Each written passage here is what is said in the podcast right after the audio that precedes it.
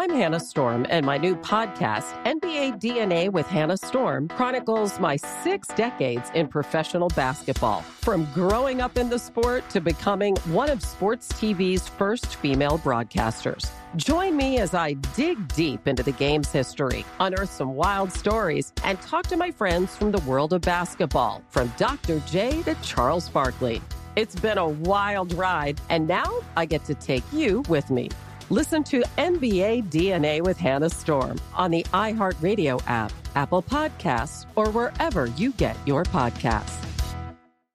MTV's official Challenge podcast is back for another season. And so are we. I'm Tori Deal. And I'm Aneesa Ferreira. The wait is over, guys. All Stars 4 is finally here. And this season takes it to a whole new level. Old school legends, modern power players, and ex lovers are all competing in Cape Town, South Africa for the prize of $300,000. And we're going to be right here along with you fans, covering every episode on the podcast. Listen to MTV's official Challenge podcast on the iHeartRadio app, Apple Podcasts, or wherever you get your podcasts.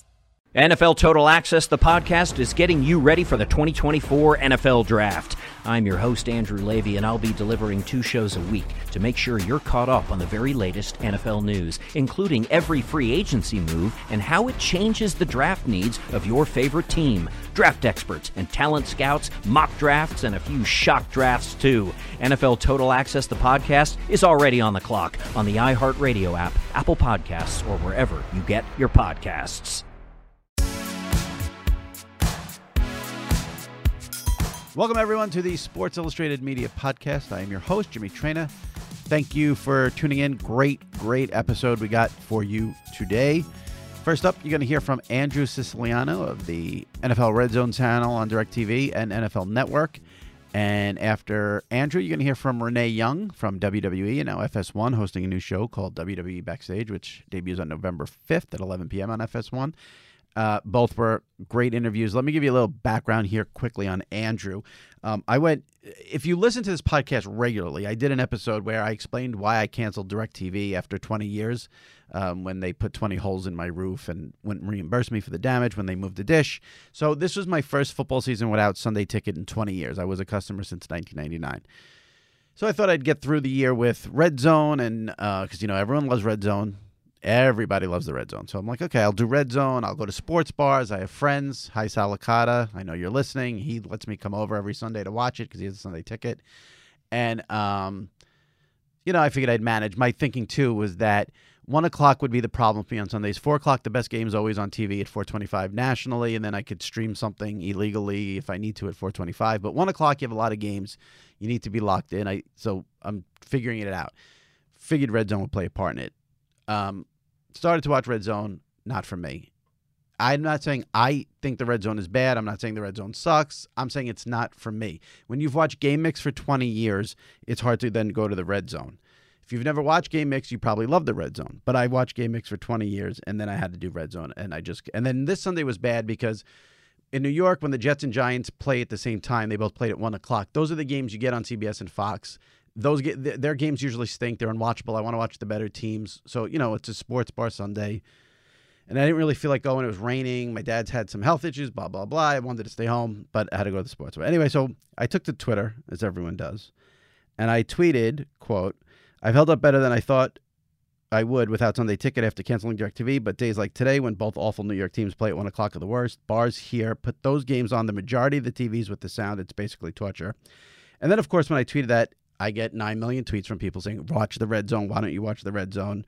Red zone, red zone, red zone. And then I finally made a confession that I didn't want to make on Twitter because I know everyone loves the red zone. I held off on weeks. And then I finally did it. And I said, going to get this out of the way now, make my confession, never address this again. I'm the only person in America who hates the red zone. I know everyone thinks it's the greatest thing ever, but it's useless to me. I know this is blasphemy and I broke Twitter law, so please forgive me. Now, hates is strong. I should not have said that.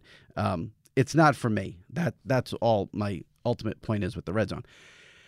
Cut to uh, Andrew Siciliano, Siciliano, who hosts one of the Red Zone channels, saw my tweet. I, I didn't realize, I think, um, that he follows me on Twitter, and he responded as nice as a human being could possibly uh, respond, and basically said that he's not offended, which of course he should not be, because the popularity of the Red Zone speaks for itself, and I know I'm in a teeny tiny minority by saying that it's not for me. And um, Andrew really handled it as well as like this is how you're supposed to handle things. When you if someone doesn't like something you do they're entitled to that and you don't have to uh, be offended. Here's what andrew wrote. It's okay jimmy there's no need to apologize. Truly not offended. I hate wrestling. We all have our likes and dislikes, obviously, because I'm a wrestling fan. So it'll be fun because we're going to go from Andrew, who doesn't like wrestling, to Renee Young, who is a big part of wrestling. But that's the backstory. And Andrew was ph- phenomenal. Came on even though I had tweeted that. And we have a great conversation about Red Zone and uh, his gig there and the popularity of it. And then Renee talks about a lot of WWE stuff. And uh, we get into many topics with her. So that's the podcast. Last week, Bomani Jones was on. If you didn't listen to it, go into the archives and check it out. And as always, please subscribe, rate, review. If you've first time listener or you haven't subscribed, please subscribe. Helps tremendously. All right, enough of me. Let's get to my great guest this week. First up, from the NFL Red Zone channel on DirecTV and the NFL Network, Andrew Siciliano. I'm Hannah Storm, and my podcast, NBA DNA with Hannah Storm, digs deep into the history of professional basketball, along with my own, as one of the first female sportscasters. Now let's get you up to speed on what else happened around the NBA today. We talked to all sorts of people I interacted with, from Dr. J to Charles Barkley and recap iconic moments. Yes, he's got it. He, here he comes. Way rock the baby to sleep and slam dunk. As well as some of the wild stories behind the scenes. We were like, what? What are we in for? The scoreboard crashes before we even tip a game off. Today, the NBA is a global sports and entertainment giant. Players are multimillionaires and cultural icons. Iguodala to Curry, back to Iguodala, up for the layup. Oh, blocked by James. And these stories are about how we got here, both on and off the court. And what's next? Listen to NBA DNA with Hannah Storm on the iHeartRadio app, Apple Podcasts, or wherever you get your podcasts. NFL Total Access, the podcast, is getting you ready for the 2024 NFL Draft. I'm your host, Andrew Levy, and I'll be delivering two shows a week to make sure you're caught up on the very latest NFL news, including every free agency move and how it changes the draft needs of your favorite team. Draft experts and talent scouts, mock drafts, and a few shock drafts, too. NFL Total Access, the podcast, is already on the clock on the iHeartRadio app, Apple Podcasts, or wherever you get your podcasts.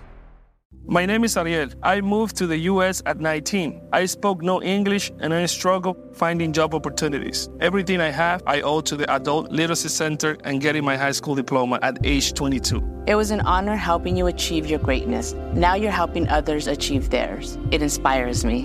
When you graduate, they graduate. Find free and supportive adult education centers near you at finishyourdiploma.org. Brought to you by Dollar General Literacy Foundation and the Ad Council. All right, joining me now, and I really appreciate this guy coming on because he uh, didn't have to do this after me tweeting about not liking sort of the product, but we'll get into that. And it's uh, Red Zone host, NFL Network host as well, Andrew Siciliano. Andrew, you're a good guy for coming on. Thanks. Hey, Jimmy, happy to be here. And you know that my tweet was was in good fun, right? I, I realize yours was also in Right. good fun. I follow you. I know you've kind of made this point in the past, so it wasn't. Uh, I was not trying to uh, be the angry, offended TV host And- or anything like that. I was actually laughing when I hit send. Yeah, and you weren't, and it was one so refreshing to see someone who was sane on Twitter, and two, um, uh, you know, I wanted to respond to you, and then uh, th- Twitter is so bad now that I thought if I respond, because what I wanted to say back, so just the quick backstory on this, I tweeted that. Um, I, I I've had Game Mix for I had Sunday Ticket for 20 years. I watch Game Mix every Sunday because I'm a degenerate gambler and I want to watch what I want when I want. And this year I don't have it, and I've been I tried to do Red Zone, and after 20, I, the problem is people on Twitter were saying like, "Yeah, I agree, Red Zone sucks," and I was like, "I'm not saying it sucks. I'm saying it's not for me. There's a big difference there, uh, because it's just." I after 20 years of game mix, it was hard for me to get into that. And Andrew tweeted me back that he wasn't offended and didn't take it personally, which again, I, what I wanted to reply to you on that was the last thing you should do is be offended or take it personally because the success and the popularity of Red Zone is a phenomenon in sports. So my one opinion should not matter to anyone. And clearly you get that. And I think it shows by you coming on that you're a good sport about this. And unlike most people in sports media, you get it. well, some days I do, some days I don't. This Yeah. one, I, I, I clearly get it. Yeah. Thank you for the kind words. Um, you know, we, we have a good show if we have good games. If we don't have good games, then the show can lag a little bit. But it's not everyone's cup of tea. I realize that for, for younger people, we've been doing it 15 years now. It's kind of what they grew up with. Right. For older people, um, who are slow to pick up the remote control regardless. You know, when they're watching something on a Wednesday night, it it's probably not their cup of tea. I mean, some people watch it when, uh, let's say, their favorite team is playing at one o'clock Eastern, and then they don't care at four o'clock, so they watch it then, or vice versa. Right. Um, it's it's something for everybody. Whatever it is you want to do with it, that's that's all we care And about. yeah, I think if I didn't have game, you know, if I wasn't a game mix use, re, watcher for 20 years, I maybe would be able to do red zone. Um, but it's also, you know, control issues there. You're in control, not me, and, and that gets frustrating Sure. Um, well, the game mix thing is interesting because I, you know, I, I'm not that I'm sitting on my couch on Sunday, but I, I, if I were, I'm not saying I would be totally like you, but I, I see the value of game mix, and, and you can, you know, control the cursor and change the volume, and and control it on your own. The Right. the issue that I think some people have with game mix, where it's eight games, right? Correct me if I'm wrong. Well, here's the thing: they uh, uh, three or four, three, four, or five years ago. I don't know. the- Three or four, five years ago, they added a second game mix channel, which is usually Oh, the wow, four okay. best, which is four, the four best games of the day. So what I would Wow, do every realize that. Sunday as a psychopath is I have two TVs in my living room. So it would be the four. You're normal these days. yeah, really. There would be the Not- that's four channel. psychopath. Right, four game. It would be the four game game mix channel on one TV. Whatever game is shown nationally on my secondary TV, or actually, it wasn't that. No, because I had every game, so I would put on a fifth game that was not on the four. And you know, because it by this point, I guess maybe this is my issue with Red Zone. By this point of the season, week what are we eight now? Um, there yeah, are this will be nine. nine. There are usually two or three one o'clock games I don't need to watch one play of. Like, and, and that's what sort of started my tweet last week. Like, I didn't last week need to see one play of Jets Jaguars. They're both out of it. They both stink. I, I didn't need to see that game. Last, and so, but it came down to the end. well, yes, and and okay, right, so the I Jaguars win, at, and twelve fifty, right, you look up at your options at twelve fifty Eastern and go, Ugh, no, I get that. I right, totally get right. Um, and it, and again, I think it's a more of a problem in the New York market if you don't have the ticket because you're stuck with the Jets and Giants every week at one o'clock, and then you know there's a better game somewhere else and you can't watch it, and um, I think that adds to the frustration. There's a here's the thing about it. There's a lot of layers to this, and there's a lot of um, personal you know quirks about it and how you want to watch games. And I mean, I was riveted to the end of the Bengals Rams game last week because I had bet the Rams. The Bengals scored a touchdown with no time left. They reviewed it. It got taken off the board. Now, if I'm watching Red Zone, and again, you shouldn't be showing that on Red Zone because it, the game's over at that point. We did show it. We did. We showed it, and then as soon as he scored, we left.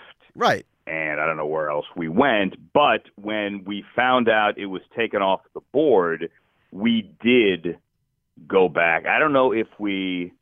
No, I think we did. We went back and we showed that it had been taken off the board, and we showed the play that they ran subsequently. Now, are you So co- we did. Uh, Go ahead. I'm sorry. go ahead. No, no I'm just saying. No, no, go ahead. Are you cognizant of the fact that the Rams are up by 17, the line is 14, the Bengals score a touchdown, or do you not? I'm not. Okay. No, I'm not. I mean, full disclosure, I've never bet a game in my life. Right. I don't Well, care. right. I get that people do. Um, and I know there are people now listening going, BS. I'm like, it's absolutely true. Never have. Well, I Don't believe care. I believe you Um, if you say you've never bet a game. Underst- like, oh, like I, I speak the language. I get it. Right. I like believe me. Um, there are I haven't looked. I mean, there are some weeks where you know I'll read, oh my God, Belichick is a 21 point favorite, uh, or the Patriots, and oh yeah, that number sticks in my head, and I'm a little more cognizant of it. You know, with like with with noteworthy things like that, where you you just hear it so much during the week that it sticks in your head.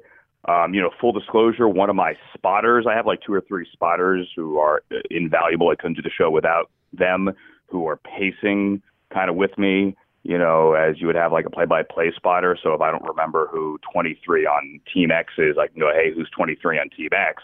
And they're also there for, you know, your your eyes can't physically focus on 10 games at once. And I might be looking at the game over there and the game over there has something happen. I turn around. I need the details. You know, there was a flag. Well, who is the flag on? Who's challenging? What are they challenging? Who is the DB?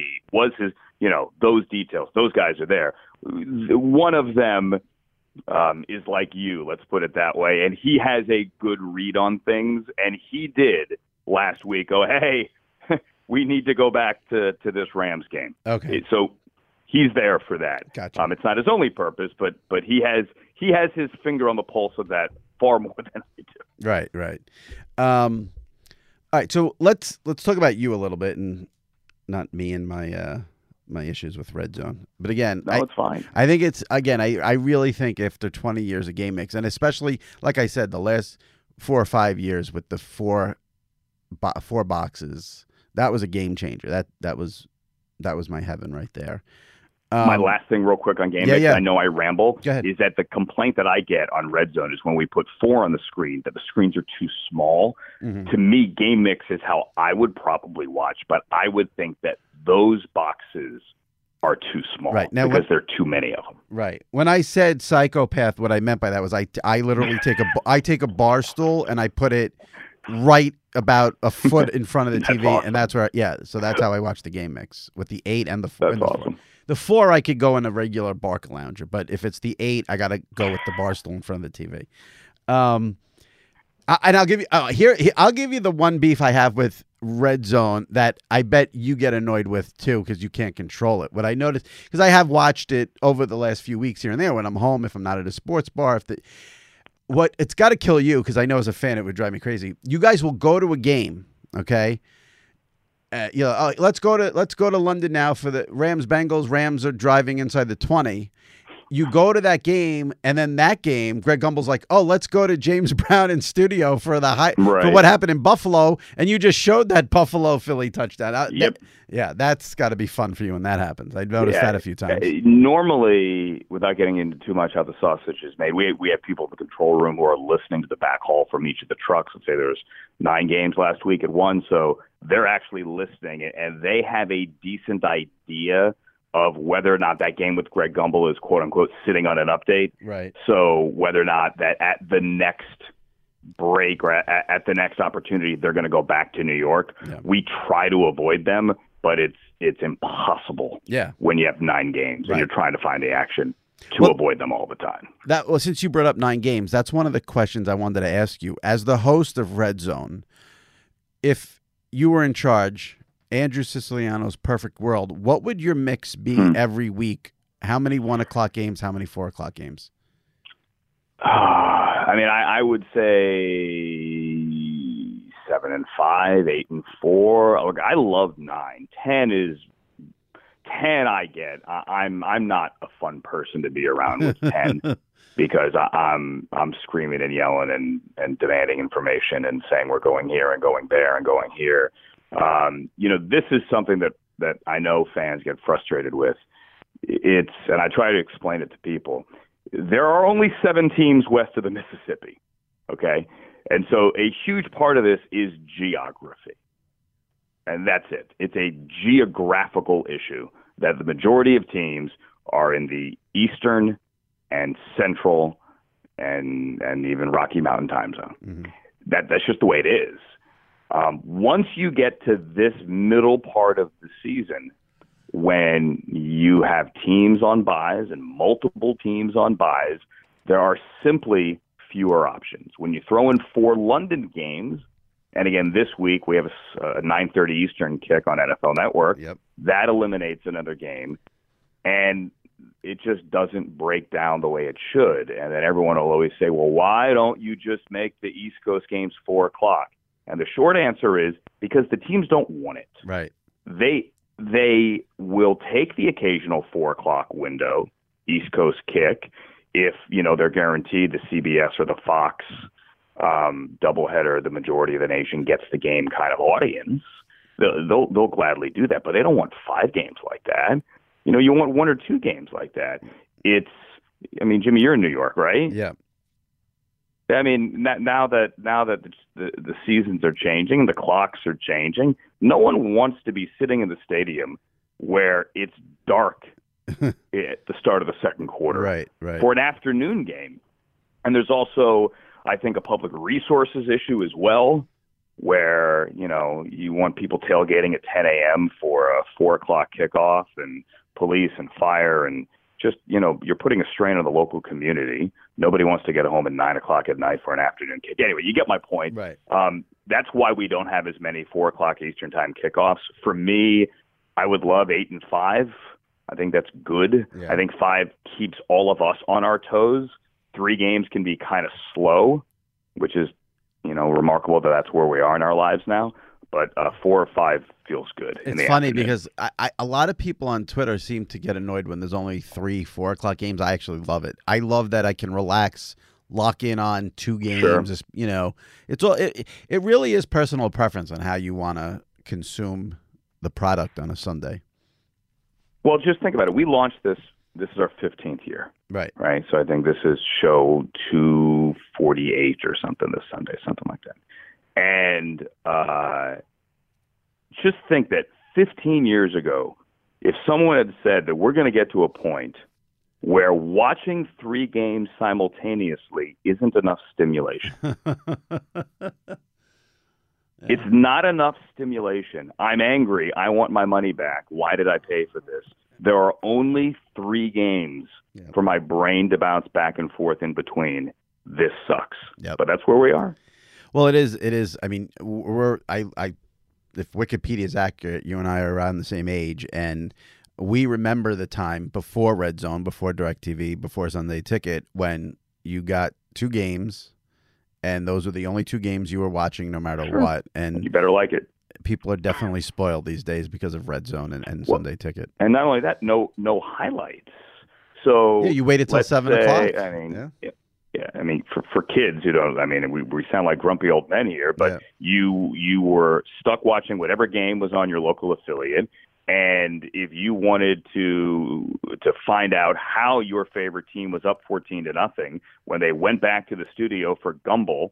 Um, I'm sorry for Musburger. You you just had to pray that Musburger gave you one little glimpse at that game with one highlight so you could see how they scored one of those two touchdowns and then you were likely in the dark about how they scored the other two. And, and here's the other thing. I mean, this is really into the woods and minutia, but I mean, this is the way it was. If you were watching, a, a, let's say locally in New York, a, a Giants game on CBS, uh, and they threw it to Musburger, you were only getting highlights from NFC games. From the CBS. CBS Right, you wouldn't give you the MB NBC games. Right.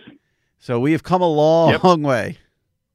Grumpy old men. You you mentioned you've been doing this since uh, 05. Do you ever get tired of it? Are there ever Sundays? Listen, there is a rush on NFL Sundays that can't be duplicated, but is it ever a drag that you know you're locked in for that many hours? You have to be on. There's no, you can't take a dip. You can't take a, uh, you know, the, sometimes, you know, on a workday, someone might go get a coffee for a couple of, you know, for an hour here. You might make a phone call. When you're on, you're on. And that seems very stressful. Um, and you've been doing it a long time. Is it still the same rush for you? Do you ever think, okay, maybe a couple more years and this is it? Where do, where do you stand with all that?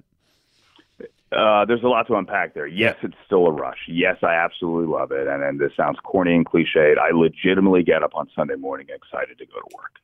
Um, I I get to hold the remote control and yell and scream and and and do exactly what I would do if I were on the couch and what I did do when I was on the couch before this whole thing began, and that is watch games with my friends and um, you know scream and yell and throw things every now and then. I get to do it on this forum, and, and this forum is is kind of taken on a life of its own, and, and I and I love it. Yes, there are long days, and there are days where you're just dying for someone to stop calling timeouts and run the damn clock out. Let's go home. I've got to use the bathroom and I'm hungry. Right. Of course. Absolutely. It's like every other job. And yes, but whenever I have those moments, um, you just remind yourself that there's honestly nothing else I would rather be doing. Um, I would love to call games. I get to do that in the preseason. Um, I get to do that um, here on NFL Network for some college games, the Senior Bowl, and stuff like that. I love doing that.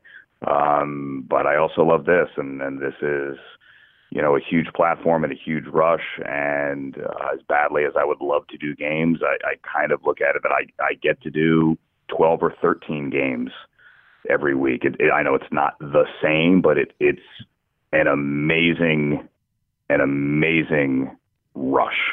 Um, and as for the staying focused, uh, the three games at at four o'clock Eastern, there are times when it is harder to focus. That's because usually you just expend so much energy getting through eight, nine, ten early. Yeah. I mean, it takes a lot out of you, especially that last half hour.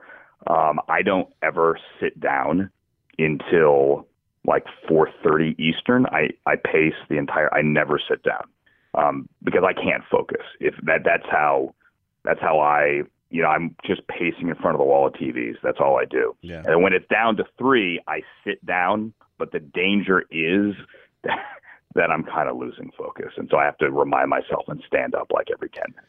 So, uh, so okay, the games. Let Let's go. Let's just take it from the games. Let's say from one to seven thirty. That's six and a half hours here. If I'm doing some math, Mhm. which is always dangerous. Of those six and a half hours, how many are you standing? Like six and fifteen, six hours and fifteen minutes. No, no, I, I'm Okay. standing from one, so Eastern time, one until like uh, one until like 4:30, 4:45. Like once we get into the the late games and they kick off, and all the early ones are over, and where the three or four late games are on, and maybe one of them's turning into the second quarter at this point. The one that started earlier and the ones that started at 4:25 are kind of finally got their legs underneath them. Then then I will sit down for a little bit, Okay. but not until then. So I'm, I'm sure you've done this in every interview you've done, but just for me and my listeners, take me through your Sunday. Like uh, you don't have to go like you know super, but when you wake up, when you get home, how you you know how you stay energized. What's the typical Sunday? I am a creature of habit. Like I think, like a lot of people in this business, and especially on Sunday, I I wake up at the same time five forty-five, kind of hit snooze a few times, turn on Game Day Morning, um, which is NFL Network's pregame show with Rich and that whole crew, and I watch uh, at six a.m. Pacific their A block, their B block. Um, hop in the shower, out the door, get to Starbucks, like six forty ish. Order the same thing, five shot iced venti americano. um, get my oatmeal, call my parents. That's a tradition uh, truly unlike any other, as Nantz once said. I call them after I get my coffee and uh, talk to my mom and dad who are in Northern Virginia, where I grew up outside D.C. Um, usually my dad will tell me he thinks the Browns are going to lose. I tell him, here's how I think they're going to win. My mom just nods and nods and nods and asks, you know, what I did over the weekend and that kind of stuff get to work, um, and then from seven to eight Pacific is when I really dig in. I sit down, I put NFL Network's pregame show on, I put ESPN's pregame show on, and then I have a note card that DirecTV uh, put together for each game, like the channel number, a couple of stats on each, and and I am very fortunate, Jimmy. My day job at NFL Network. Um, as a host is is the best prep in the world. So by the time I get to Sunday, I've been talking these games and these stories all week. Right. And so I, from NFL Network's like hundred page weekly research packet, and from Stats Inc. and all the other resources we have, I, I kind of have uh, usually on Friday put together like seven or eight of my favorite notes from every game, and then I will write them in by hand on those cards. So I have a card for every game. Um, do makeup around uh, like eight thirty. I sit there from seven to eight doing those notes. Too much information. I use the bathroom at seven. uh, I got to get that out of the way. That's really creature of habit. like like clockwork. uh, seven thirty makeup. That's when the inactives come out. Um, we do a social media thing around eight. We pre-tape at like eight oh five. The um, we have a pre-recorded uh, VO Um, she has a little voiceover. If I do have to use the bathroom, they're all generic. So, for example, I would say, hey, we'll get back to this one in a second, but now back to Foxborough, Patriots, Browns, Nantz, and Romo. Right. And so we have one of those for every game generic on the front end, specific on the back end. So that if I run down the hall to go to the bathroom and I'm not back in time and they've got to leave game X to go to game Y, they can use that VO. If you if you have So- to if you have to use the facilities, how long does it take you to get there from where you're running from?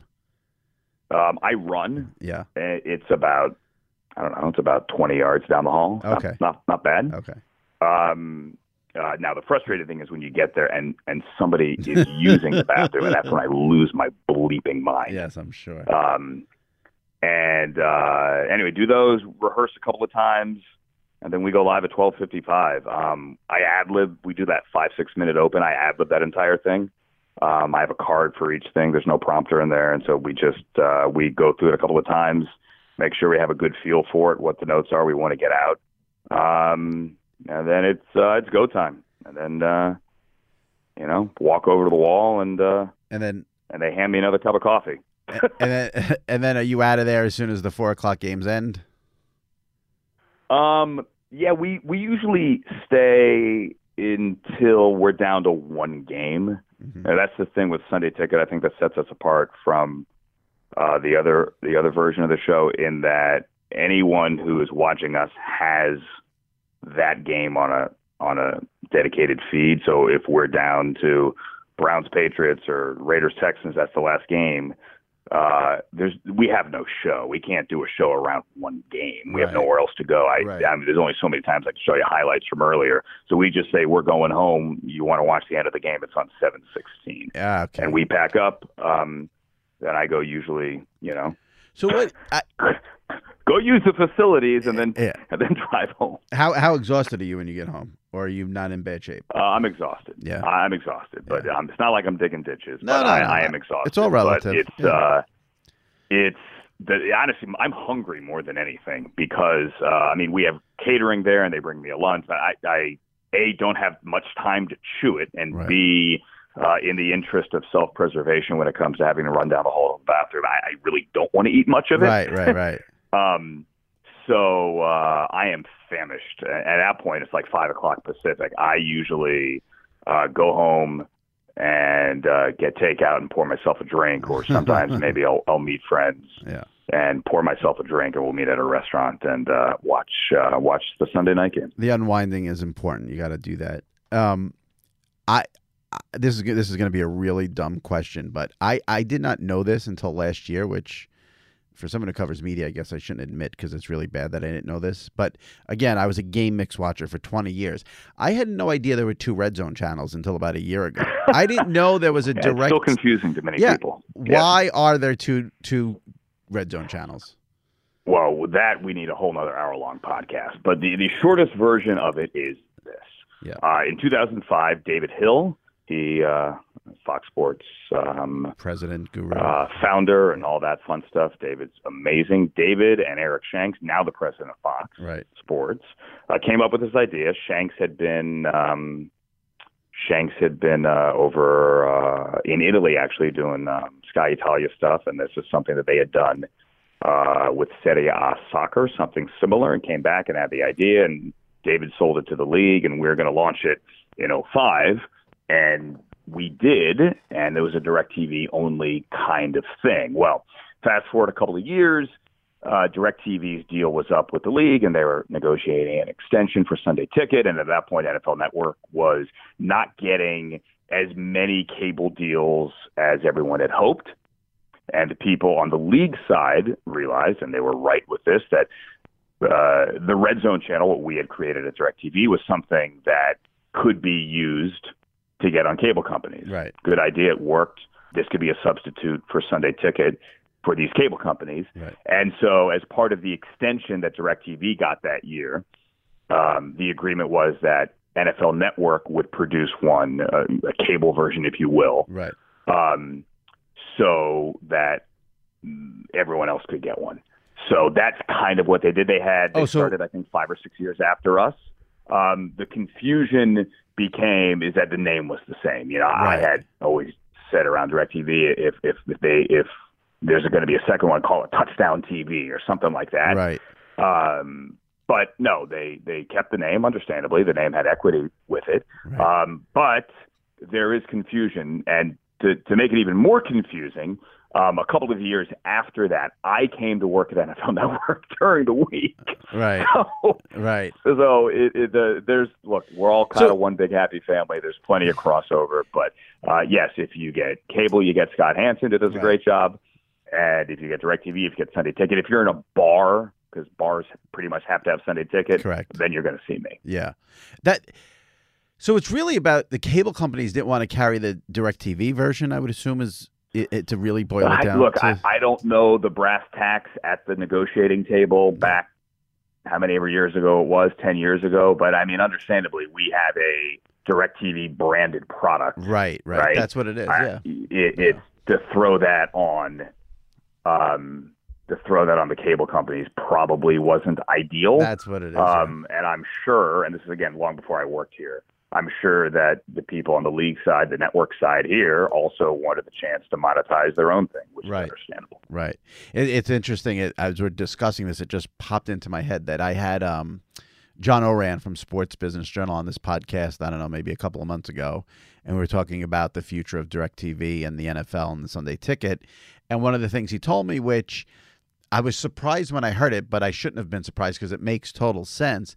Because I don't, I no longer have Directv, which is why I'm in this whole mess. And obviously, my my wish, just as a consumer and a football fan, is that the Sunday ticket goes to cable companies. Like I have Verizon FiOS now. I would, I, if the Sunday ticket's a thousand dollars, I'd pay it, and I'd be, you know, happy as can be.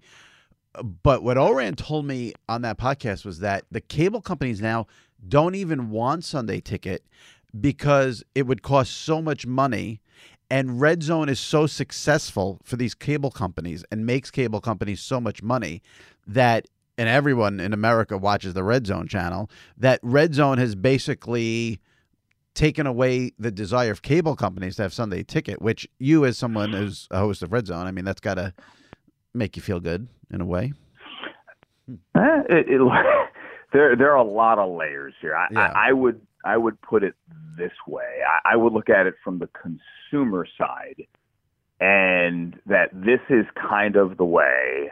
And look, Shanks and David Hill and, and James Crittenden, our initial producer, who's now one of our VPs at DirecTV and still uh, backbenches on occasion. Bill Wagner, our producer now.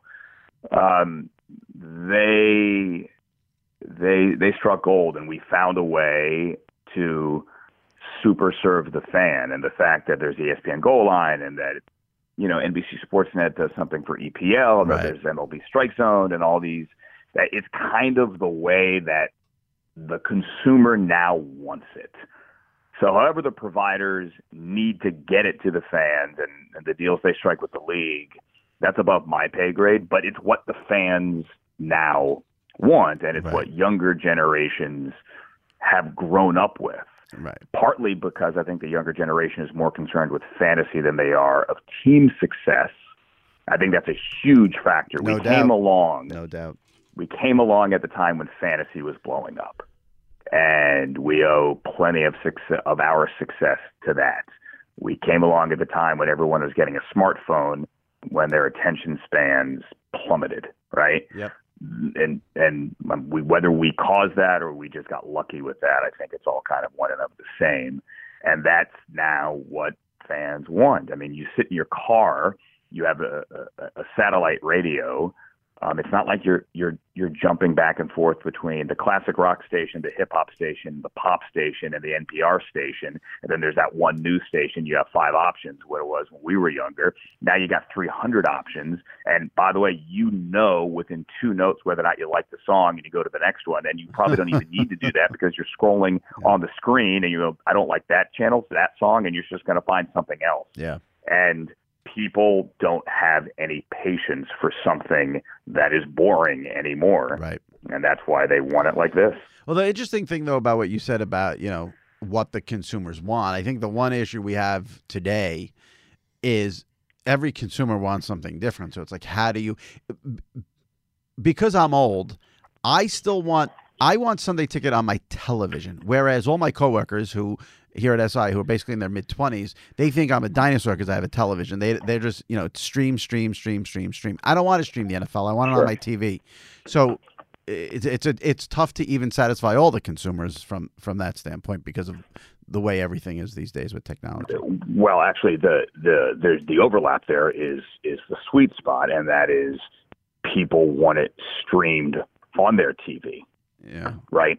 In other words, uh, you know, the cord cutters they still want to be able to get it on their big screen TV or on their phone or on their tablet. I mean, I get tweets, I get texts every weekend from uh, strangers or friends who are at their kids' soccer game on Sunday or at their kids' whatever game Right. or at a church event or you know because they're watching on their phone they want to be able to take it with them um you know the Peyton Eli football on your phone commercial what was it 7 or 8 years ago at the time? I mean it was catchy and we loved it and they're great actors. Um but that was really you know i think we did that commercial maybe 2 or 3 years after we offered streaming at DirecTV and I could be wrong with that to Sunday ticket subscribers. Um, standalone streaming is something different, but you know, subscribers can take it with them. And then, and then I think that was kind of like when our generation realized, oh, hey, we can do that too. Whereas the younger generation was probably, you know, a hundred years ahead of us. Right, right.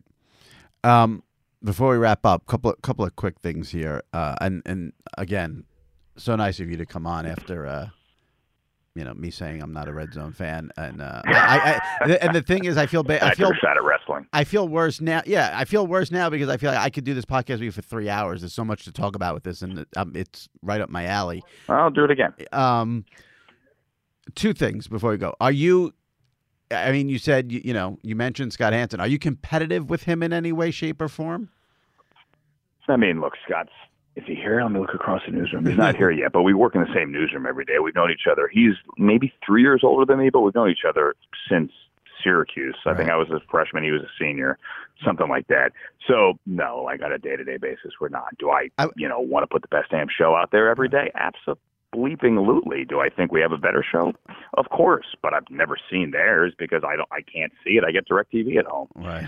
Um, so you know, it's not like I could, it's not like I'm going to come in and go to the tape room here, if we even have a tape room, and say, "Can I get a cut up of what they did on Sunday? I want to Right. go home and compete." Right. Uh, no, but I, I think all of us, certainly at DirecTV, and I have no doubt that all of Scott and his crew here, uh, yes, there's a little competition certainly, but it, it, it's not as if anyone is flipping back and forth like with the pregame shows, CBS, Fox, Game Day Morning. You can flip back and forth. With us, you had to have made your decision in the off season Right. right? Like, what's your provider? And a lot of times, it's not your individual decision; it's a household decision. What does your significant other need to do? What about your internet? What do your kids want? Um, are you moving? Does that factor? And so, uh, yes, we are absolutely competitive as to whether or not anyone can truly look at the scoreboard on a week to week basis. No, you can't. Right. Um, and then also, I know you do the Rams preseason games. Is doing play by play an ultimate goal for you? Is that uh, a dream job, or you know what you're doing now with Red Zone, and you do obviously NFL Total Access and, and a lot of stuff on the network? Is is, that the end game, or is play by play something that um, you want to do more of? I would love a perfect mix. I know you mentioned Wikipedia. I believe somebody wrote on my Wikipedia page that that is my dream job. Uh, I would love to do as many things as humanly possible at once. Um, so, like I said before, yeah, I would love to call games. I love calling 12 games at once. Um, I've been fortunate. I've I've done the Rams now. Let me think. Uh, nine years in the preseason. I did them in St. Louis for how many ever there. Um, and I'm very grateful to NFL Network for giving me the Senior Bowl and the East West Shrine game, Right. um, the Black College Football Hall of Fame game. Um, I did like four or five AAF games. So I'm very grateful for those opportunities. I would love to do as much play-by-play as I can. Um, I really haven't tried to get Saturday stuff for college football because it's just I got to be up and out by 6 a.m. on Sunday morning here. Right. It's hard. Um, I I marvel at guys like Dave Pasch, for example, Mm-hmm. uh, who does that every week, who does ESPN games on Saturday in the middle of nowhere, and then is somehow wherever the Cardinals are Sunday morning. Right. Uh, I marvel at someone like that. Um, one day, maybe I would do a mix like that, but uh, I love what I'm doing now. Yeah. Right. Well, I I really do appreciate you coming on. Like I said, I got to get you on again because we didn't even get into your dislike of wrestling, and um, I know you I have, nothing against wrestling. It's just not my cup of Exactly. tea. It's and I I just I mean I loved it when I was eight. I'm not eight anymore. Right. That that's just the way I look at it. I, I just can't stand when people go so overboard. I'm like it it's if I'm going to watch a scripted drama, I'm going to watch Succession. That's my favorite primetime Right. scripted drama. And so and I, I and when you say that to people, they get so bleeping offended. I don't get offended. I'm like, I, how are you offended by that? It's a scripted drama, uh, this and the, people lose their mind. The biggest takeaway from this podcast that everyone listening needs to understand is that people need to be more like Andrew and myself. If someone doesn't like something that you like, it's okay. You can move on with your life. You don't have to be offended or upset. Exactly. Yeah. And again, Exactly. I, and my issue too. Listen, I, I just what I want to make extra clear to not to you because I know you get it to the people listening.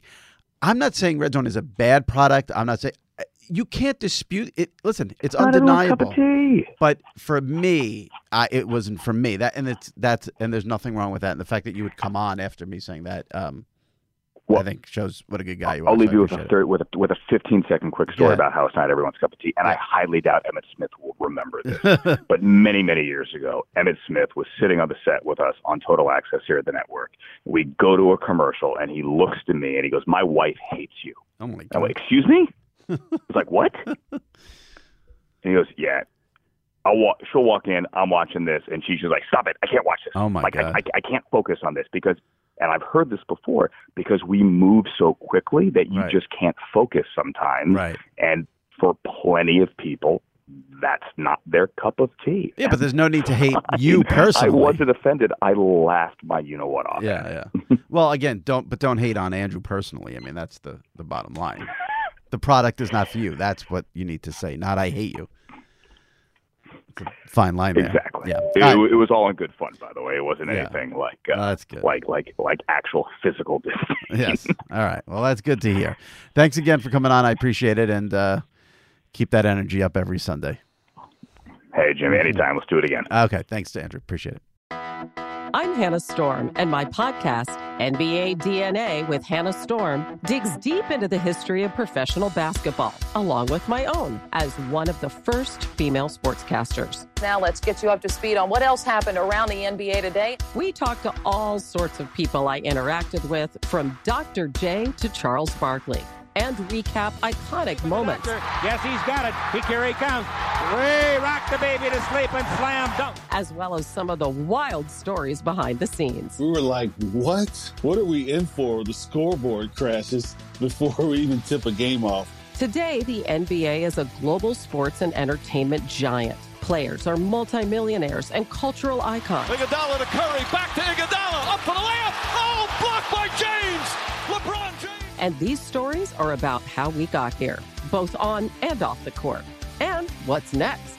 Listen to NBA DNA with Hannah Storm on the iHeartRadio app, Apple Podcasts, or wherever you get your podcasts. NFL Total Access, the podcast, is getting you ready for the 2024 NFL Draft. I'm your host, Andrew Levy, and I'll be delivering two shows a week to make sure you're caught up on the very latest NFL news, including every free agency move and how it changes the draft needs of your favorite team. Draft experts and talent scouts, mock drafts, and a few shock drafts, too. NFL Total Access, the podcast, is already on the clock on the iHeartRadio app, Apple Podcasts, or wherever you get your podcasts. As the number one audio company, iHeartMedia gives you access to all. Every audience, live conversations, trusted influencers, and the insights and data you need to grow. iHeartMedia is your access company. Go to iHeartResults.com for more. All right. My thanks to Andrew, who was bashing wrestling. Perfect transition now into Renee Young from WWE and FS1, who's here to talk about her new wrestling show and a lot of WWE matters. Here's Renee. All right, joining me now. Is always one of these weird things where, because I feel like I know this person because of Twitter, but we've never met. This is her first time on the SI Media podcast. She is from the WWE and now Fox Sports. Renee Young. Renee, how are you? Hi, I'm great. How are you? I'm well. It's, it's so weird for me because we've exchanged many, many tweets, and now we're actually chatting like It people. is weird when that happens. It's it's odd, and then you like meet someone in real life. You're like, wow, we like we've exchanged many uh, conversations back and forth through the internet, uh, and then uh, real life. Here we are. So strange. Well, so strange. I will say, It yeah, exactly. I know. We're, we're we're progressing. We'll meet in person one We day. are. Yeah. We're doing baby steps. Yes. Um, before we even get to WWE Backstage on FS1 debuting November 5th at 11 p.m., uh, th- one of the Twitter things we had is you got on me pretty good, and rightfully so, because I did a list of um, Queen's best songs, and I omitted Don't Stop Me Now. And you called me out, and I felt the wrath of all your followers, and it was not one of my better Twitter days, that's for sure. Well, listen, that's on you. You had, I agree. And, and like I had to step up for Queen fans everywhere. To not have "Don't Stop Me Now" on a top five list is absurd. Well, it was You it was have to it- have it on there. it's way worse than that because I think it was top ten. And here's the thing: this is the this is the one of the problems, one of the many problems with Twitter. Sometimes with Twitter, you just screw up, and I just screwed up that day. yeah, that's true. Like, you Yeah, were right. you just- yeah. And- but I couldn't I couldn't stop the avalanche that was coming my way, and I just wanted to like throw in the towel or the white flag, whatever the expression is, and be like, "Yeah, I'm like I got it. I screwed up. I was wrong. It should have been on the list." But like, once that horse is out of the barn, that's it. The I party's know over. you can't turn it back. It's gone. I mean, it could have been worse. I mean, that was just at least like um, you know, a conversation, somewhat in jest, but you know, a Yeah. regular conversation. But it's different when like you like legit put somebody on blast, and then like, Right. you know your followers sick them, and Yeah. yeah, No, that's no. a whole other situation. And the funny thing is, when I see someone who I like and respect put out a list on Twitter and I have a problem with it, I'm like the first one to pounce. So I can't Of say course. anything. Yeah. Um, Hey, I look. You're. Freddie Mercury and not perk my ears up. I agree. I agree. Um, I I thoroughly enjoy your Instagram when you tweet. You're a huge music fan, and I I enjoy your Instagram posts with your vinyl uh, collection when you play your albums. It's a very cool deal. What what um is there anything new or like um or even old? Like Um, what are you, what are you listening to right now that you're into? What am I listening to right now? So, um, a guy that I'm obsessed with in the past, Mhm. uh, you know, maybe two months is Orville Peck. Um, Okay. I cannot get enough of this dude. He's like, um, like Roy Orbison meets like Morrissey in like a real get up, like a giddy up get up with a mask on. Uh, But Mhm. his voice is just outstanding. Um, I, I think his whole story is that he was actually like a drummer in a punk band and then started this Orville Peck side piece. Um, and his voice is just incredible. His songs are really cool. Um, his uh, album's called Pony. It's really good. So I've been playing a ton of that. Um, what have I been listening to? Old. I actually, so I just watched Echo in the Canyon. Uh, that Mhm. that new uh, movie. It's out on Netflix right now. Um, so I was listening to, to some old stuff like that, like listening to some old like Sergeant Pepper's. Uh, even Uh-huh. getting into like Abbey Road, getting into some more um, uh, Yeah. Beach Boys stuff. Uh, but that's I literally just watched that uh, two nights ago. So yeah, that's what I've got uh, spinning up on my uh, iTunes when I'm traveling. Gotcha. All right. Well, since we, since we're talking about music, I'll do one more music thing, and then we'll get all to all to the wrestling thing and WWE backstage and all that. But I got to. So I was doing a little. Well, I was I was doing some research for this interview, and Mm-hmm. I saw that you had an appearance in Kelly Clarkson's video for Behind These Hazel, Eyes, and I personally, I. I could do this whole podcast just on that because I'm a I'm a huge Kelly Clarkson fan. But how Who did how did She's a dream. how did that happen, and how cool was that for you?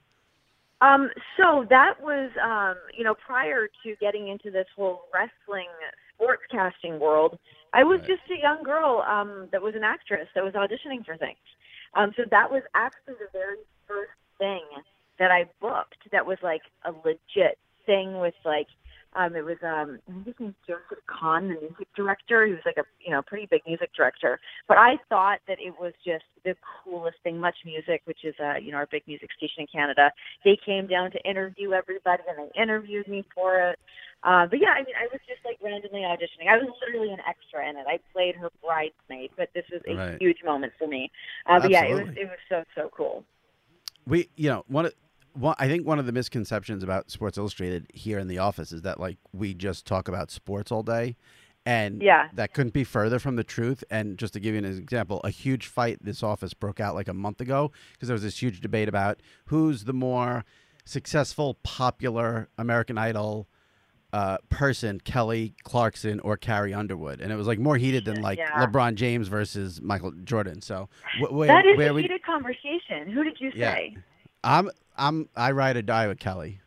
I don't. I think I'd thing. ride or die with Kelly too. Like, I mean, obviously Carrie Underwood is so like she's visible. I could pick her out of a crowd. I know exactly who she is, but I don't Right. know as many of her songs. I can belt out a thousand same, Kelly Clarkson songs. same, same, same, same. Yeah. Plus, like I know she had that. Yeah, I know she has the song with I don't know the wheel and Jesus or whatever. But like, since you've been gone is an all-time iconic. All time. Yeah. All time. So Yeah, it's always you've been Kelly. Gone. I mean, I will say Behind the Scenes Alive, what a great tune. She's got Yeah. some sleepers out there too. That My December album, there's some good Yep. stuff on there. Yeah, I'm with you on that. Not that All I right. love singing in my car by myself. Who doesn't? Have you? But the worst is when you get busted doing it, which is you know. Oh my god, my nightmare. My nightmare. I actually try to sync up my car so that I'm not line in line with the window so that I can continue singing. I, the, I got busted once Pro doing tip. Meatloaf's Pa- "Paradise by the Dashboard Lights," which is like you have to perform that song. You don't just sing it. It was it was not a good situation for me. So, all right, we've done so. oh, I could do this for like two hours, but we'll talk about Yeah, me wrestling too. and. Well, well before we, one more before we get to uh, one of the things. So I'm a WWE fan, and I remember when you start when I first started seeing you on WWE TV, and I was like, she's really good. She's really good. And I didn't know for a little while while you were doing WWE that you had started, or I don't know if started, but you had a pass with the score in Canada. And Yeah. I know you you know all the um, all the starters guy, Jay Skeets and Taz, who I've had on this Yeah, I love podcast, and like, dudes. yeah. So, um, wh- so tell me how you went the transition from the sports to WWE, or was it just you always wanted to do TV and you didn't care what it was? Honestly, it really was about doing TV when I started. Um, so, you know, I mean, really just to not make it a three-hour podcast. Um, Right. So, um, you know, when I was auditioning, uh, doing music videos, doing random commercials here and there, um, I was I really wanted to find a way to to to get a good national TV gig, which is not an easy thing to come across in Canada. Um, so when I saw the score and saw the way that they were conducting their interviews, like my main thing too, like right out of high school, I went to I went to Second City. Like I had these hoop dreams of doing more comedy related stuff. Mhm. Um, uh, so so when I saw the way the score conducted their interviews, which were far more like comedic interviews.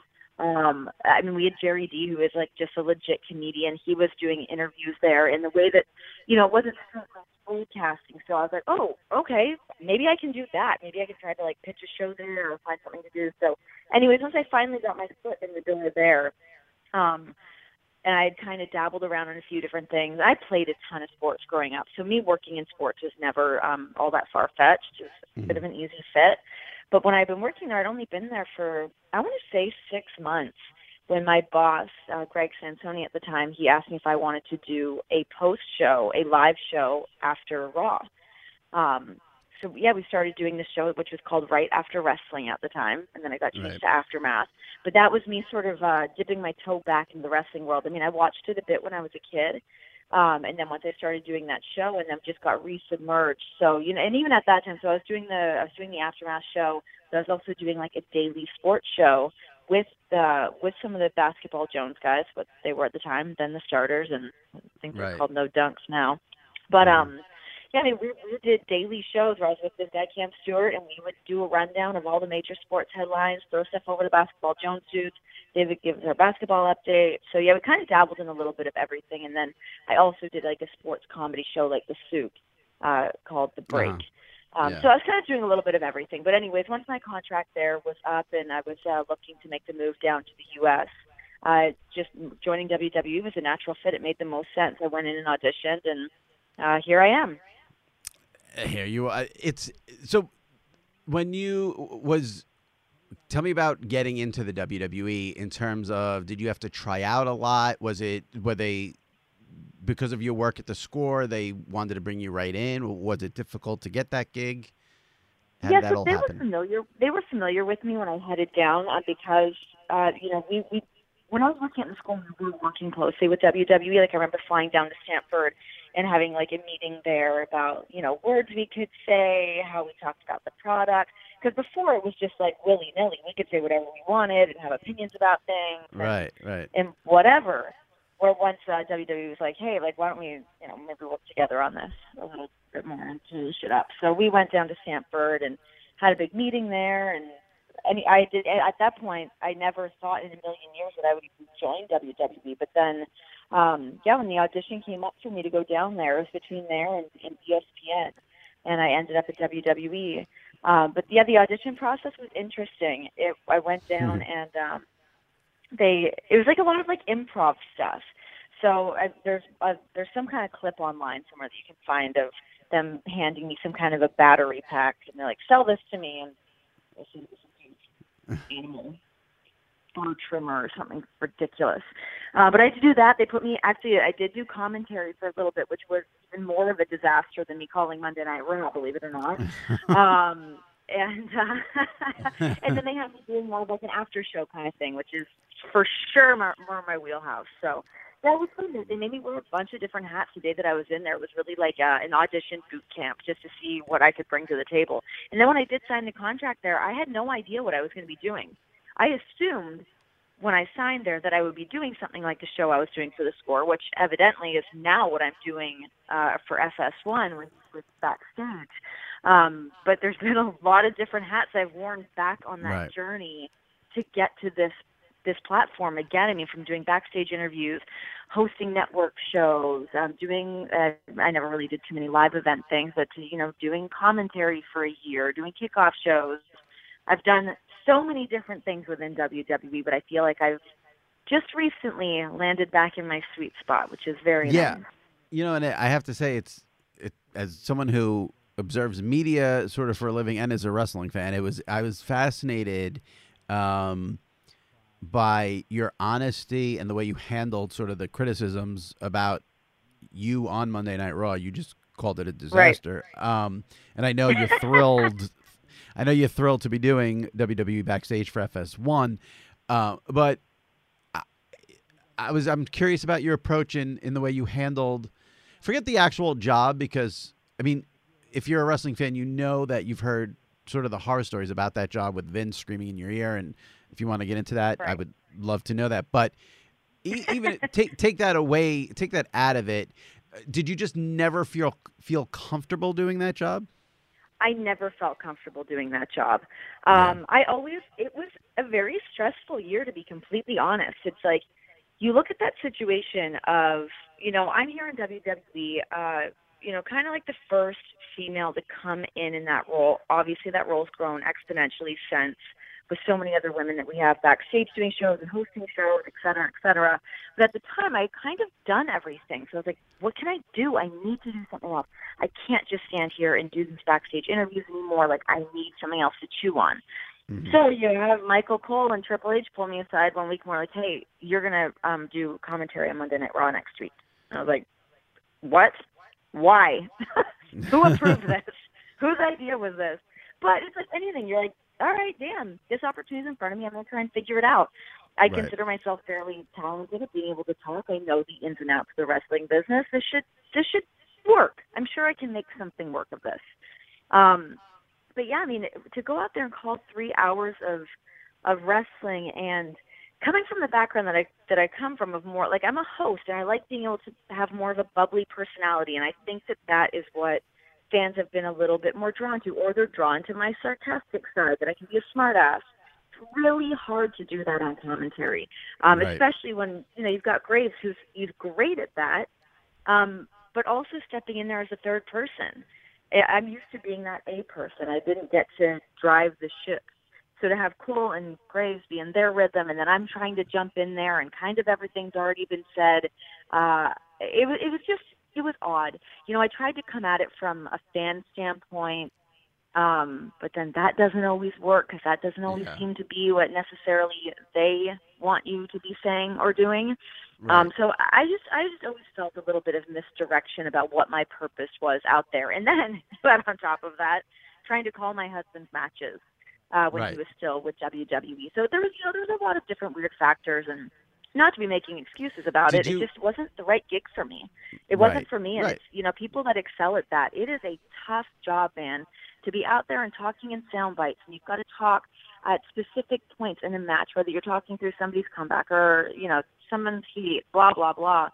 That for me to try to get in a bit of information just during somebody's entrance, where it felt like a normal spot for me to talk, and we've got promo segments and blah blah blah. But anyways, yeah, it, it you- was a doozy. It was Yeah. a doozy. Did you feel like you, um, I, I get you. You mentioned you wanted to do something different, so the fact that they come with come to you with this opportunity seems like a good idea at the time. But did you also Sure. feel any sort of, um, I don't use the word obligation because I think that's a, it's a little uh, hard of a word, but like you you were the first woman who ever did commentary on Monday Night Raw. Was that a factor in all this for you to say yes or want the or want to do that gig? Um, well, I mean, yeah, it was definitely a cool feather to put in my cap, but you know, having done it, I mean, I'm not one to back away from something, and I really, truly wanted it to. I wanted it to be a thing to work. I wanted to excel at that. Not being good at something is a tough pill to swallow for me. You know, I wanted, I wanted to be able to make that spot work, um, and you know, it just wasn't. It just wasn't really working, and I don't think Right. it was what everybody wanted in that spot. So, uh, now there yeah. some some people in this business are, are good at handling criticism some people are not you seem like you are just based on the way you handled it but i think even the people who are good at handling criticism have those moments where that you're just like oh my god i Oh you my know, God, like i can't yeah. Well, I mean, did you know, it once once that once that crack of insecurity starts to happen, it's like it's one thing to like shrug it off and be like, ah, it's fine, it's fine, it's fine. But you're like crying through your laughter. right. That like right. you know you it, you can only take so much of that. And you know it, it really went in like ebbs and flows where like you know when i the first time i stepped out there to do commentary i actually felt like my very first show i was so confident going out there that i was like eh, whatever what do i have to lose? I mean i'm, ju- I'm going to do it once. I didn't know it going to be a permanent gig for the year um so i went out and just did it and felt pretty good about it and I think at that point, when everyone's like, "Oh my God, finally we've got a woman out here doing it," everyone's rooting for you, and it's great. But Right. then, you know, a couple weeks go by, and the fans all of a sudden want to be like, "There, we don't like this. We don't like the sound of something new. We don't like the sound of a woman's voice. We don't, you know, we different opinions here and there." But um, yeah, I mean, it's it's hard to keep some of those insecurities in check sometimes when uh, everyone just wants to be good. You know, Yeah. at any whatever anyone's doing, they just want to be good at it. And when there's sort of that misstep or you're not so sure-footed about what you're doing, it's uh, it can be a slippery slope for sure. so then so now you're off monday night raw commentary and you're hosting wwe backstage which will debut on fs1 Hell yeah. november 5th at 11 p.m eastern time um how did this gig come about? Was it? I mean, were you? Was it sort of like everyone knew you had a, or you wanted to get off Raw, and then this came about, or was it you were going to do this, whether they wanted to keep you on Raw? How, how did you end up as the host of WWE Backstage on FS1?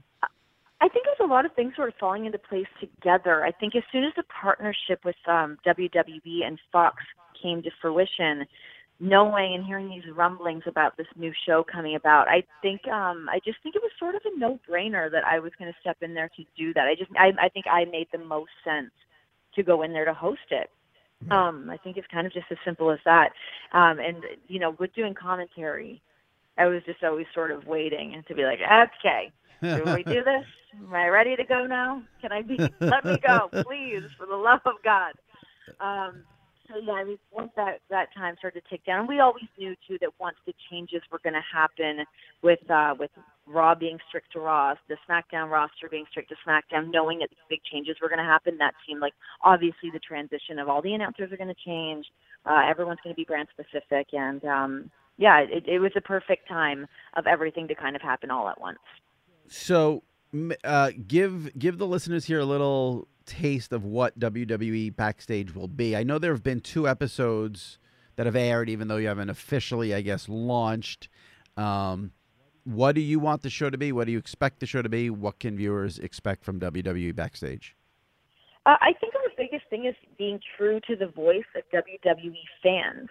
You know, being able to to pull the curtain back a little bit and talk about the things that people are talking about online, the things that that fans have issues with, the things that, that the fans love. We're going to be talking about all of those things. I And we've been having different versions of different panels of who else is going to be on there. I couldn't be more happy to have uh, Booker T as my co-host on backstage. I've got such a great rapport with him. I mean, he's such an icon, two-time Hall of Famer. Um, he's he's the best. He's such a cool dude to be able to rely on. Um, just to get his perspective. I mean, we can hear Booker T's opinion on things all over the place. So to be able to put that on this platform as well, and then yeah, bring in uh, different people just to hear other people's perspectives. We've tried so many different things as we get set for our final launch, and I think each show will have a bit of a different look and a different feel depending on who else is going to be on the panel, what segments we have. Uh, we've got, you know, we're going to have celebrities coming through, and we've seen our promo school segment on the preview shows that you're talking about, which is a ton of fun. I mean, to have these people come in is such good sports, and then have Booker T or Christian rip you a new one on live TV. but it's it's really fun. It's fun. Yeah. It's loose. Um, there's uh, I think it's I think it's the voice that uh, wrestling fans want to hear from all of Right. us that are on TV. That you've been waiting to hear us be able to talk about wrestling from a little bit more of a critical eye. So I think so. I, I talked to um, one of the Fox bigwigs, who is one of the great guys in this in the sports media business, and is a huge wrestling fan. Jacob Ullman, who I know you know well. What a um, dude. from Fox, yeah. And I, we got into this uh, uh, discussion because he had accused me of saying that. I, I guess I may have said on one of these podcasts that um, I didn't think that WWE backstage would be good if they didn't talk about quote unquote real stuff, which I don't think I. Have. I think what I said was, you know, is the I need to know like is the show going to be playing to the script or is the show going to not play to the script? And I guess Right. the answer is the latter on that, right? Like, It's- will it's definitely the latter. I mean, Okay. so I mean, I, like for us, our the last thing we want is to have it feel like a shill show. You know, we're Right. not on there just promoting different stuff coming up. I mean, of course, when there's you know different matches coming up and whatnot, we'll be talking about that stuff. But for us to be able to to come on, I mean, this is just the first thing off the top of my head, but for us to talk about the end of Hell in a Cell, the way that that finish was, for us to be able Okay. to have those conversations about why that didn't work, uh, what's the next move for the Fiend? How do we make the Fiend work? Is Seth Rollins cool? Is he not cool? Um, is is he, you know, whatever it was that Jr. said about his girlfriend or whatever. Okay, you know, we're so gonna have you- those conversations. you literally that was literally I was just about to ask that question. That was the one I was, I was going to say like would you address Jim Ross, you know, making very snarky comments about Seth Rollins and saying he only wishes he could be over as his girlfriend. So if the answer to that question is yes, then I think this show will be a rousing hit with wrestling fans because you know, it's it's such a weird time I think for wrestling in that the backstage stuff is almost what people want more than the on the show stuff. It's so you know, Yeah, I I I, it- I wrote Yeah, ahead, it's funny. I think people like hearing um, their own opinions echoed through us. It's like people at home being like, "Yes, that's what I've been saying. That's what I'm thinking." So for us to be able to to take that platform and be a voice for them and have those conversations, and you know, based off who's on our panel, I mean, we have a lot of inside information amongst the group of us. So Yeah. I think those information or those uh, those conversations will be interesting.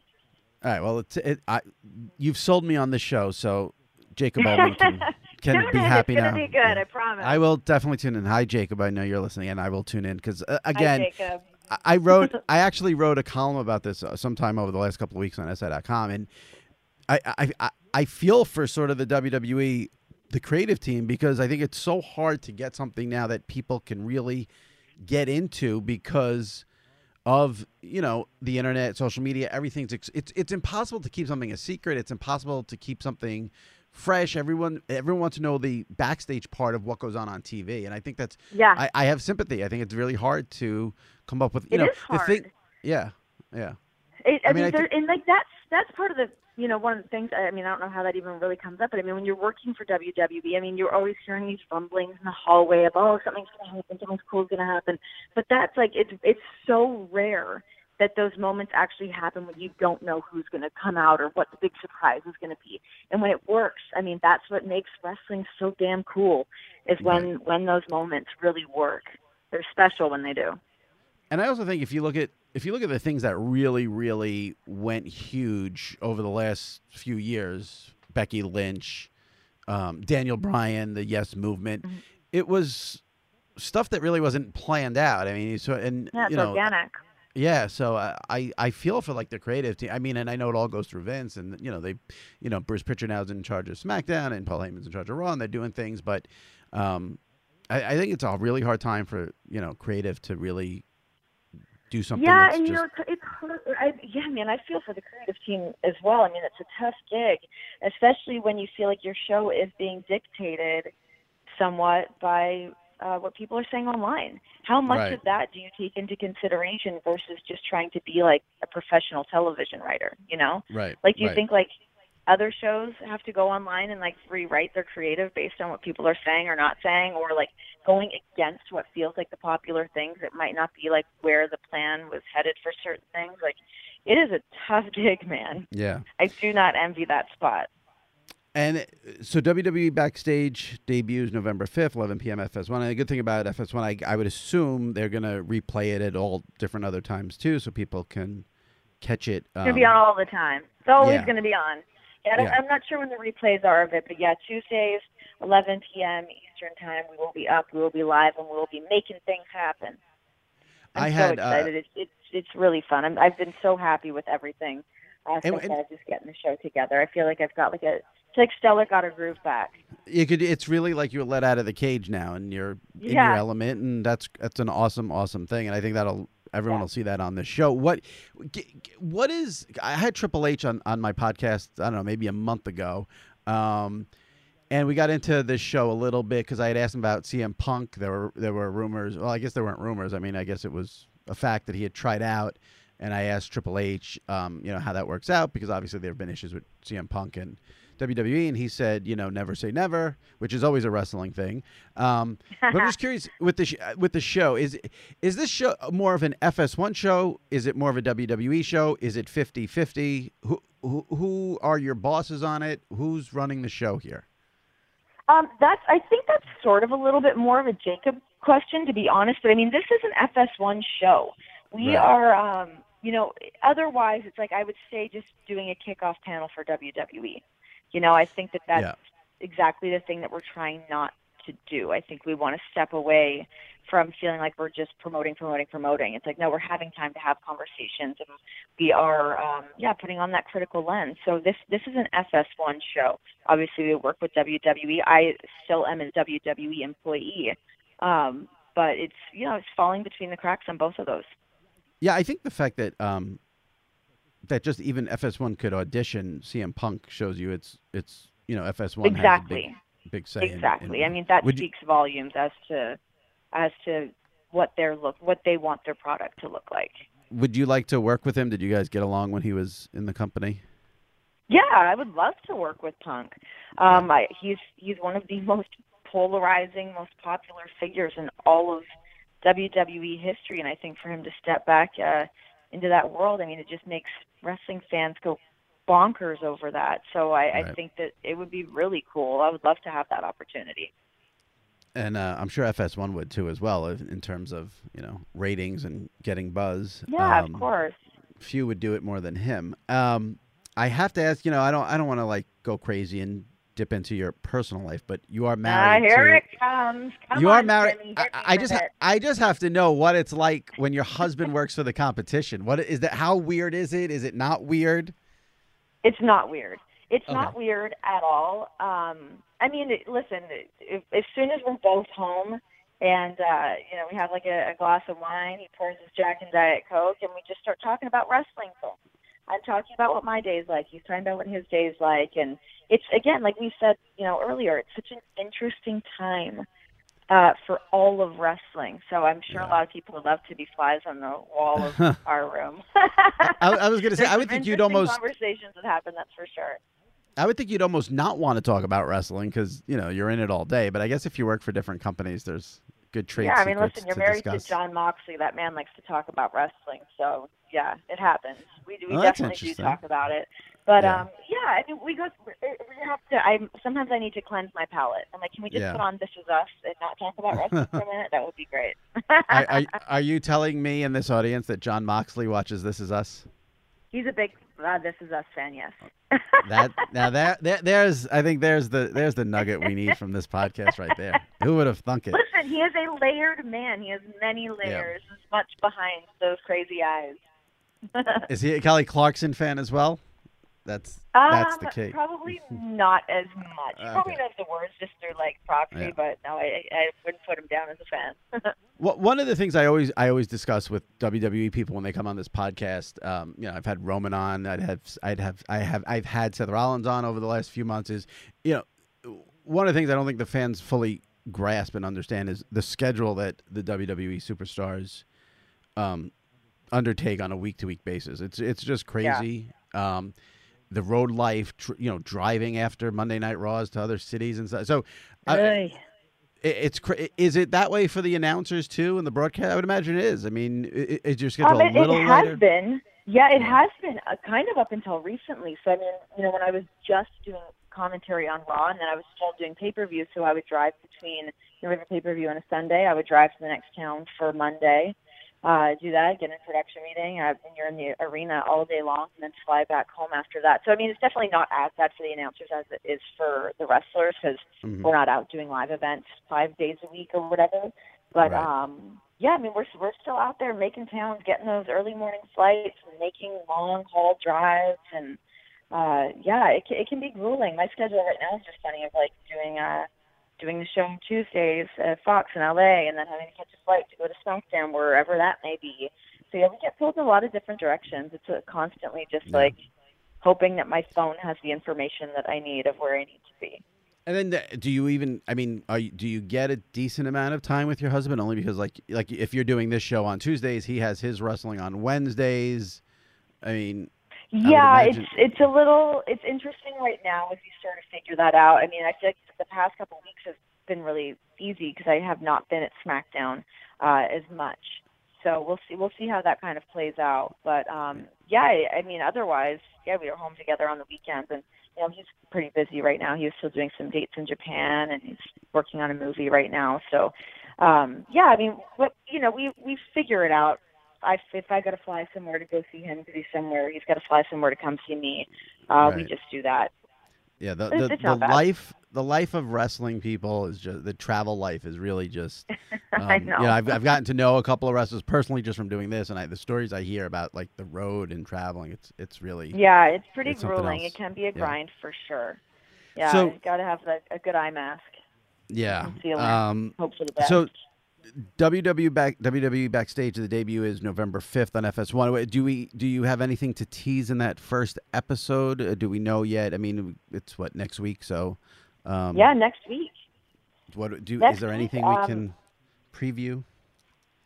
I just know that we've got some big things happening. Uh, stuff that I cannot give a nod to. Yes, I do have to talk and sort of uh, very elusively. But um, yeah, we've got some huge stuff coming up. We are so excited to just get the show off the ground, start doing it weekly, get in our rhythm, get the show out there, and you know we're listening to fan feedback as well. We're seeing how people are reacting to things, what people like, what people don't like. Um, but we're gonna we're gonna have some stuff going on. Um, Have you- So I think you know I, we, I've had so many conversations. People are like, "Man, we missed talking smack. We missed talking smack." So I think uh, I hope that this uh, will uh, do that show some justice. Talking Smack was good. I enjoyed that. I have to say, It was say. good. Yeah, the- I love that show. Daniel Bryan getting in that confrontation with the Miz was was good stuff. And you oh did that show. God, the- you did a great interview show for the, one. Uh, I'm gonna knock WWE here, but I'm doing it, not Renee. I feel like they have so many good shows on the network, like interview shows, that are too short. Like I, they do that table for three, way too short. Yeah. And then I remember you did an interview show. I remember there was one I Yeah, I watched did you interview. Unfiltered. Yeah, with I remember that there was an episode with Dolph Ziggler who I, I like a lot, and Um, you guys were in a restaurant eating, and it, but like it was like Yeah. 10, 13 minutes. It's like WWE. Can you let these things? I mean, we're streaming it. Let it go for 30, 40 minutes. Yeah, I, I you know I think that's kind of a cool thing too. Is I think I hope that that's where content is headed back to. Is I feel like kind of when I was doing that show, it was like oh everything needs to be sort of shorter content. That's all people want to consume. Ugh, but I hope yeah. that people are starting to go back the other way, where people want more long form content. I prefer working like that as well. So I hope that we can get back to that. I, I prefer it. Yeah. Well, I'm looking forward to backstage on FS1 on November 5th, and um, Thank you. I'm glad we got to like chat. Now, hopefully, we'll meet and. Uh, Yeah, our friendship is blossoming. We're it's, really doing it. it's this. developing. Yeah. I appreciate you coming on, and uh, good luck with the show. Thank you very much. All right. Take care, Renee.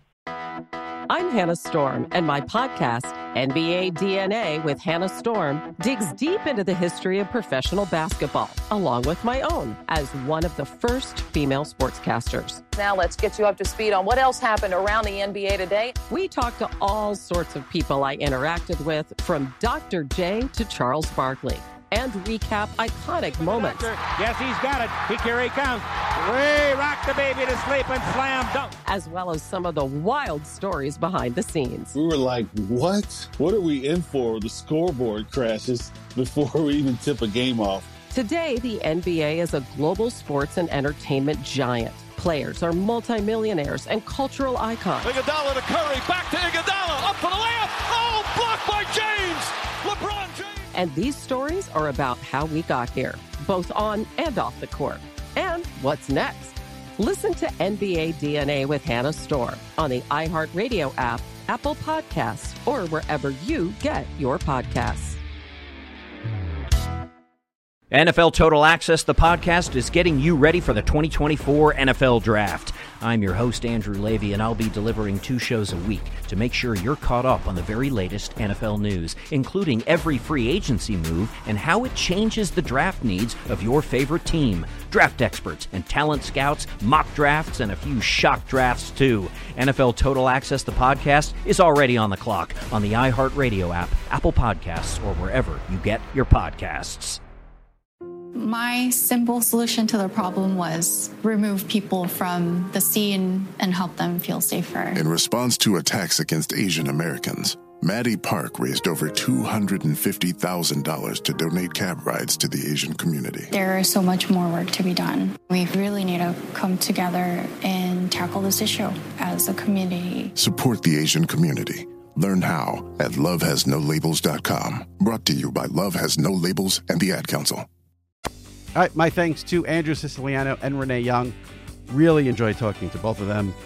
Uh, fun conversations with both, like them both a lot, and I'm glad they uh, came on. Check them out on their various gigs, gigs Red Zone and WWE Backstage. Uh, remember, subscribe, rate, review. Very important, helps me a lot. Appreciate it. And my voice is going, so I'm going to wrap up, and I'll see you next week on the SI Media Podcast. Take care.